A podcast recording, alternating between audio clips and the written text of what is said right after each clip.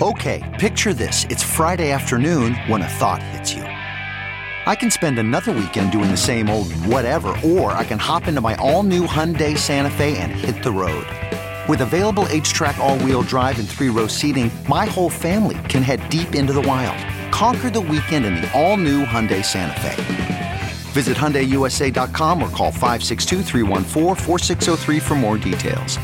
Hyundai, there's joy in every journey. Okay, picture this. It's Friday afternoon when a thought hits you. I can spend another weekend doing the same old whatever, or I can hop into my all new Hyundai Santa Fe and hit the road. With available HTRAC, all wheel drive, and three row seating, my whole family can head deep into the wild. Conquer the weekend in the all new Hyundai Santa Fe. Visit HyundaiUSA.com or call 562 for more details. Hyundai, there's joy in every journey.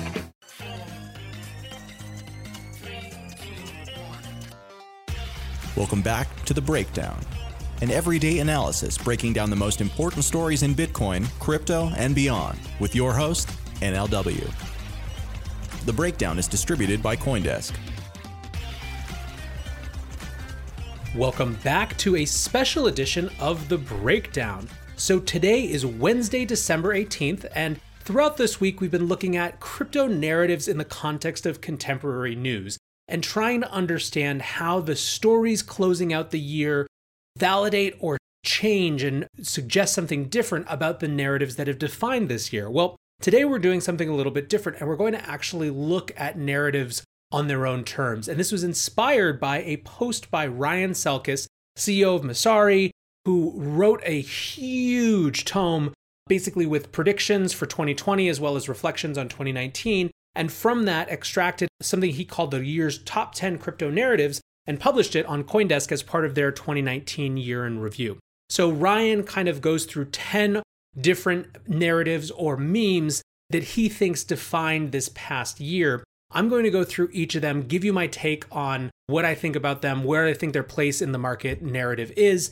and then I'm going to share one more, one that I think is important to me, and actually preview a piece that I have coming out for Coindesk. One thing that you'll notice as we dive into this is that there's a slight difference, in, I think, to me, between a narrative and a meme. A meme is a really powerful way to simplify complex phenomena into something grokkable quickly. And a lot of these ideas that Ryan puts forth, I think, are powerful memes. To me, a narrative is an orientation in the world. It's a way that we understand and make sense of what's happening around us. And it's the way that we compete to get other people to see the world in the same way that we do.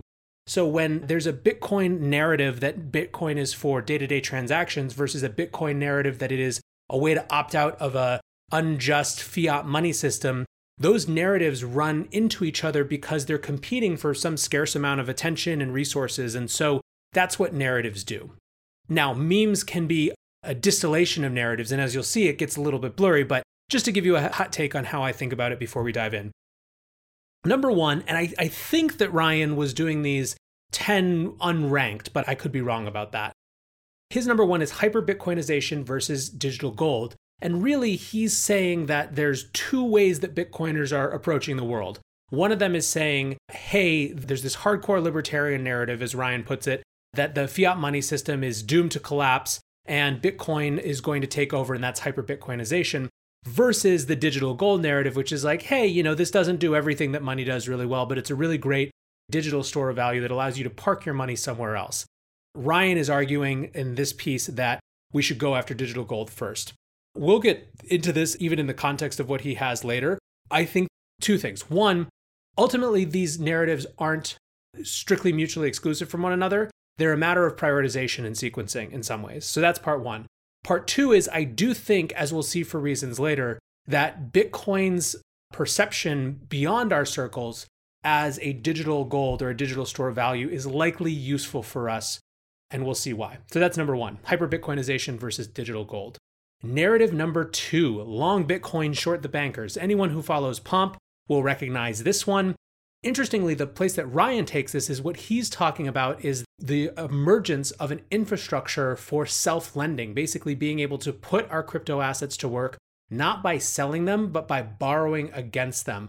And really, truly being our own banks, using our assets as collateral to take out loans and to, to use that money.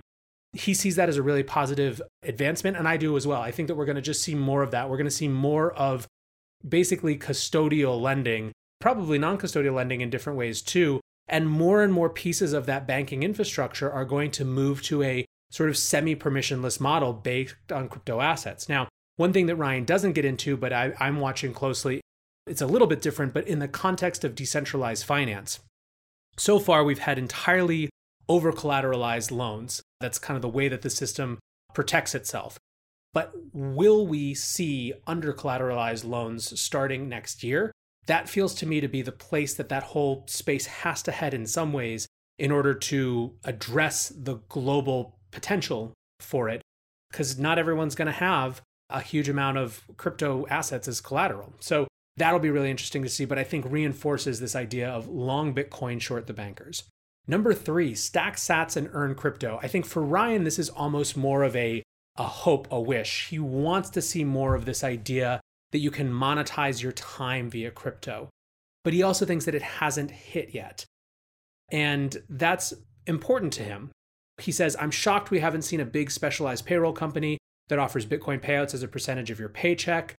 But there is more, as they point out, in the how to earn free Bitcoin, quote unquote, just by doing what you normally do. Right now, the, the place that we're seeing that most is shopping apps like Lolli and Fold.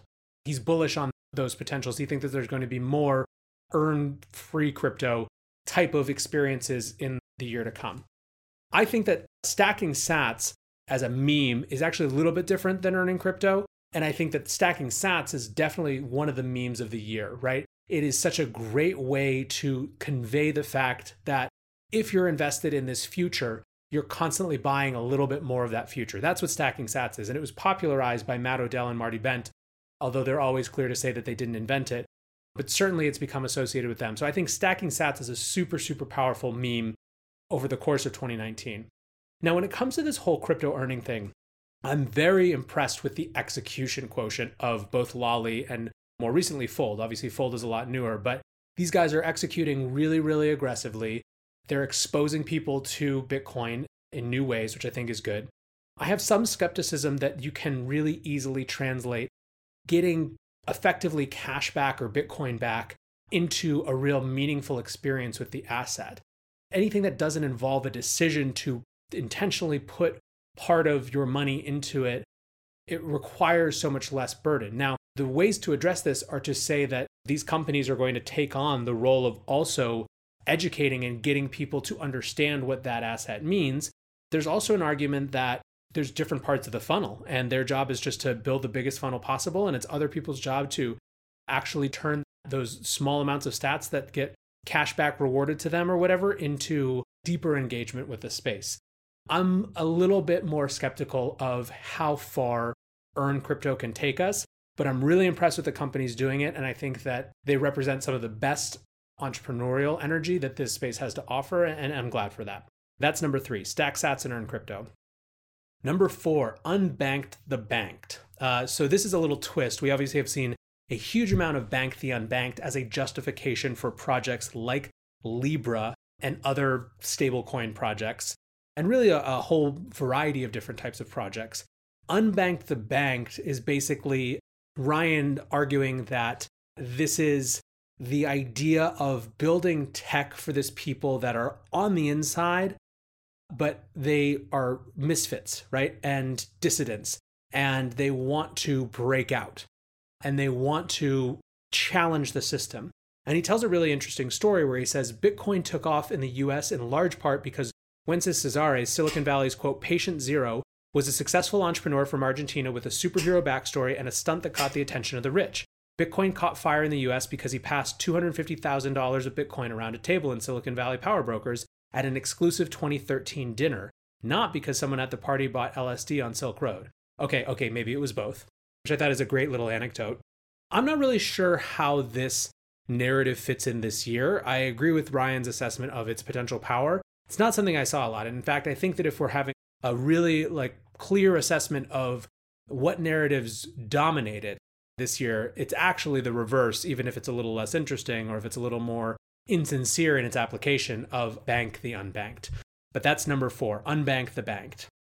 Number five, missionaries versus mercenaries. Um, this was most recently seen again in a Pomp piece that he sent out to his off the chain newsletter about the difference between Wall Street mercenaries and Bitcoin missionaries. And effectively, what Pomp's argument was is that there is just such a palpable difference between this one cohort of people who are doing it exclusively for their own personal benefit and who want to just take every advantage they can of the system as it exists versus this group that's trying to fundamentally change the world and believes in significant ways that it actually can be changed. That's the idea that I had seen of missionaries versus mercenaries. Now, Ryan's taking it to a different places, and he says the only crypto communities that will survive in the long term will have strong memes. On the flip side, most attempts to bribe developers and use with airdrops and developer grants will fail, many already are, and most attempts to recruit insiders to a cause with pre-sale discounts and the diminishing allure of token flips will bring dysfunction and gridlock to projects that otherwise may have had a chance.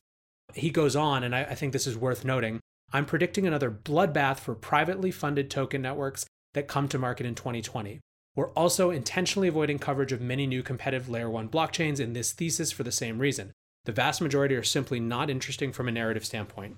So, what Ryan is saying is that projects have effectively been using these mercenary tricks of giving away value, not even real value, future potential value in the form of airdrops, in the form of pre sales, and that those things worked kind of a little slightly in terms of projects, you know, maybe being able to raise some capital in better days, um, but that they create a fundamental misalignment of incentives, that they actually warp things, that they don't so much get allow networks to move past the bootstrap phase, but just ensure that all of the token holders and all of the network value simply don't care, right? Because they don't have investment in it. Now, that's not to say that none of these projects, none of these new layer one type blockchains are capable of building missionary communities. In fact, I think a lot of the ones that we'll see start to emerge next year have probably spent a lot of this year, 2019, heads down winning the devotion of developers. But I think it's a really, really salient point, And I think that it is interesting. The way that I might phrase this as a narrative leading into 2020 is the smart contract platform wars. And I think that if I extrapolate Ryan's point, the only ones that have a chance are those that develop those missionaries. And that I completely agree. So that's number five missionaries versus mercenaries.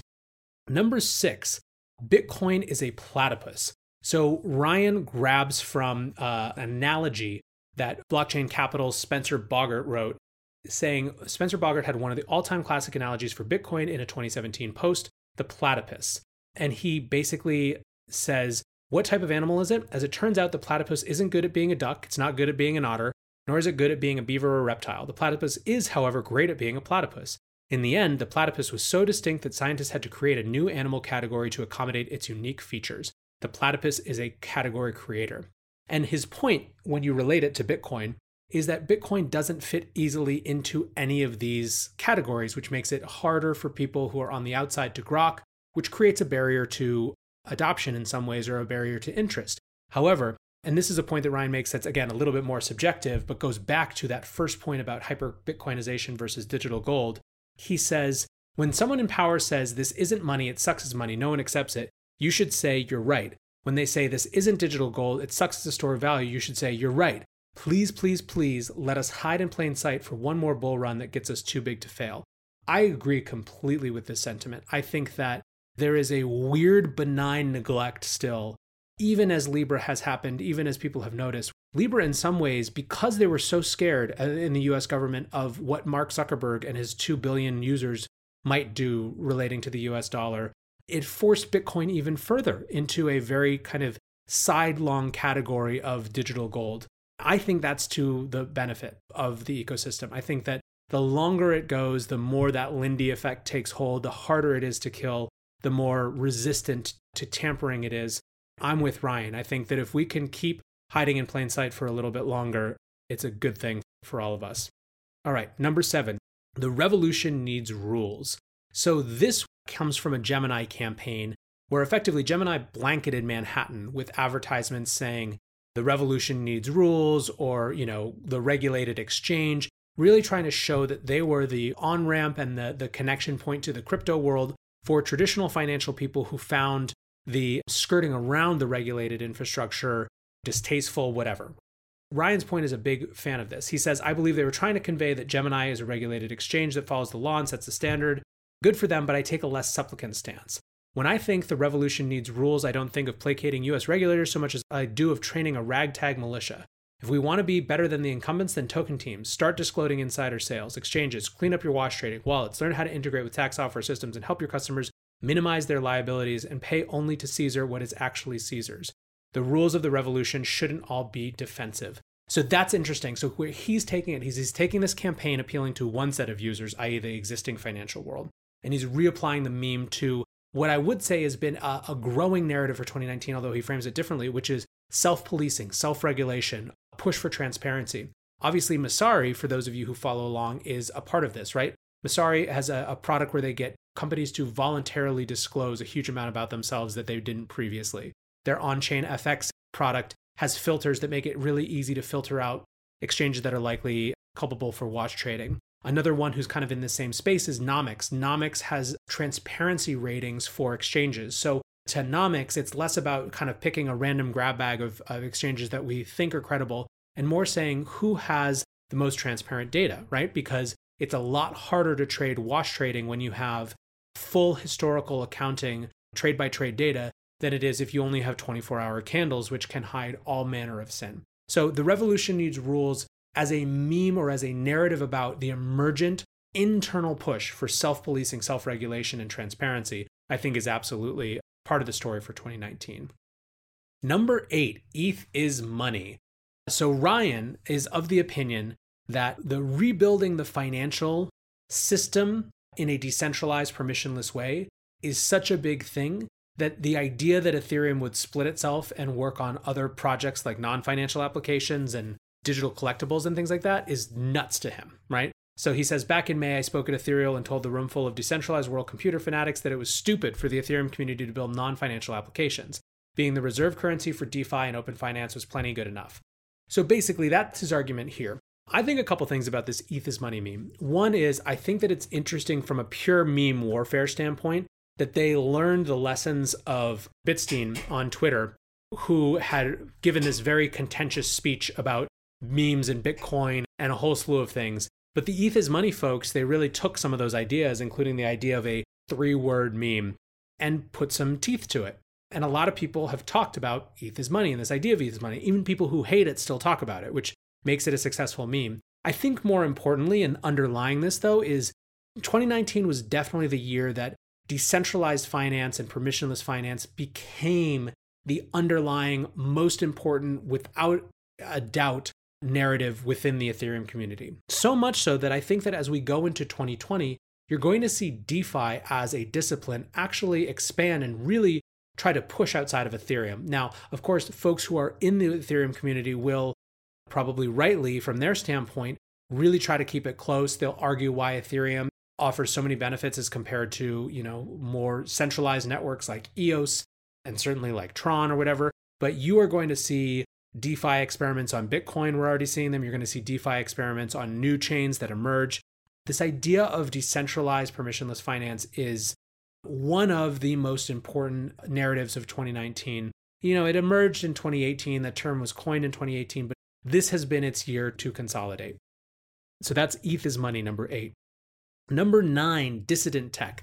This is a term that has emerged more recently, was coined by Maya Zahavi, and I think that it's a really powerful update in some ways of the idea uh, or some of the ideas that got people into the space in the beginning, right? When 2017 happened, there were really these two different strands of crypto. There was tech crypto and there was money crypto. And money crypto was looking to systems that they saw as unjust because of the way that fiat money creates Cantillon effects and exacerbates inequality and problems of sound money.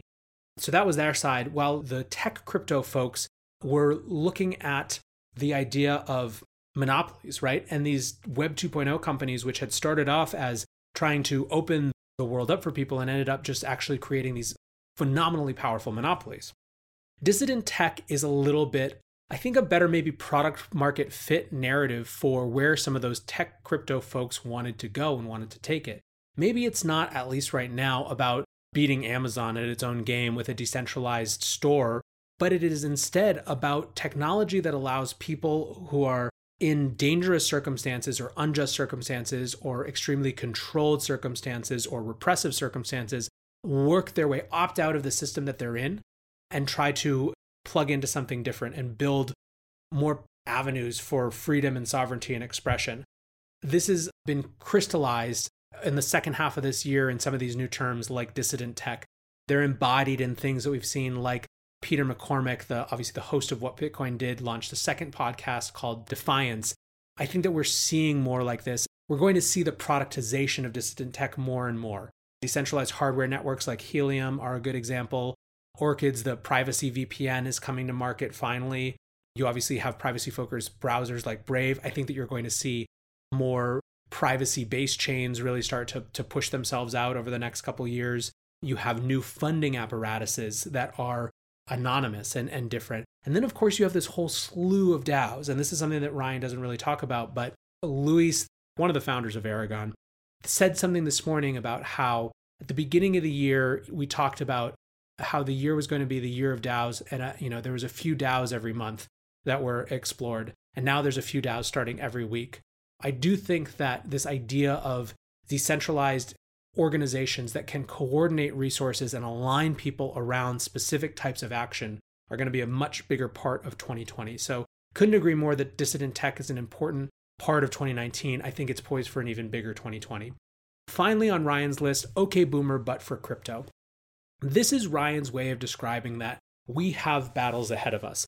He thinks about Representative Brad Sherman from California lot, who he has often said is the savviest critic of Bitcoin and crypto. He's the one who says that the end goal, you know, every time there's a hearing, he doesn't actually use any of his time to ask questions. He uses it as a bully pulpit to talk about how the end goal of Bitcoin and crypto is the displacement of the US dollar, how the only people who need to use these cryptocurrencies are money launderers and terrorists and drug dealers. He plays on all of the narrative tropes that are likely to scare people. And basically, Ryan is saying we need something that is as impactful and dismissive as OK Boomer but for people who are dismissing crypto. It's less that it's a, a thing that happened this year and more that it's a thing that he hopes happens next year. I do think that we need to be savvy about the fights ahead, and I do believe that there are going to be fights ahead. So, with that, I completely agree. And that actually brings me to the one narrative that I wanted to talk about. So, I'll have my own narrative year in review piece for Coindesk coming out um, sometime in the next week or so. And for me, my most important narrative of 2019 was the emergence of a true digital currency war. I believe that the emergence of Libra onto the scene, the response of China to Libra, and then the response of every country in the world to China responding to Libra is totally changing the context in which we are operating. It has leveled up and will continue to level up the significance and the stakes of everything that we do. It is the difference between every congressperson and senator thinking about this once in a blue moon when it happens to come up versus having junior staffers who are dedicated and focused on this area. The battle for the future of money was a thing that used to be far off that is now here. And I do think in that context, the ability to actually answer and address the questions to shift the narrative away from criminal money and terrorist money and drug dealer money is going to be important. And I don't think that we're quite there yet. So, connecting kind of Ryan's number 10 OK Boomer to my single overarching emergence of a digital currency war, I think that's a real battle for 2020. What do you guys think? Do you think that these were the narratives of 2019? Do you think that 2020 is going to be about digital currency wars or is it going to be about DeFi? Let me know. I'm really interested in, in what you have to say. The discussion of narratives is so important. They are where we compete for defining the space that we live in and compete to get people to see the world the way that we do so that they dedicate themselves to our cause in the same way. Narratives are how we recruit missionaries instead of just having a bunch of mercenaries. Thanks for listening. This is a fun episode. Tomorrow we'll be back with a little bit more of a, of a traditional kind of integrating the news and narratives, but hope you guys enjoyed this, and I will see you tomorrow.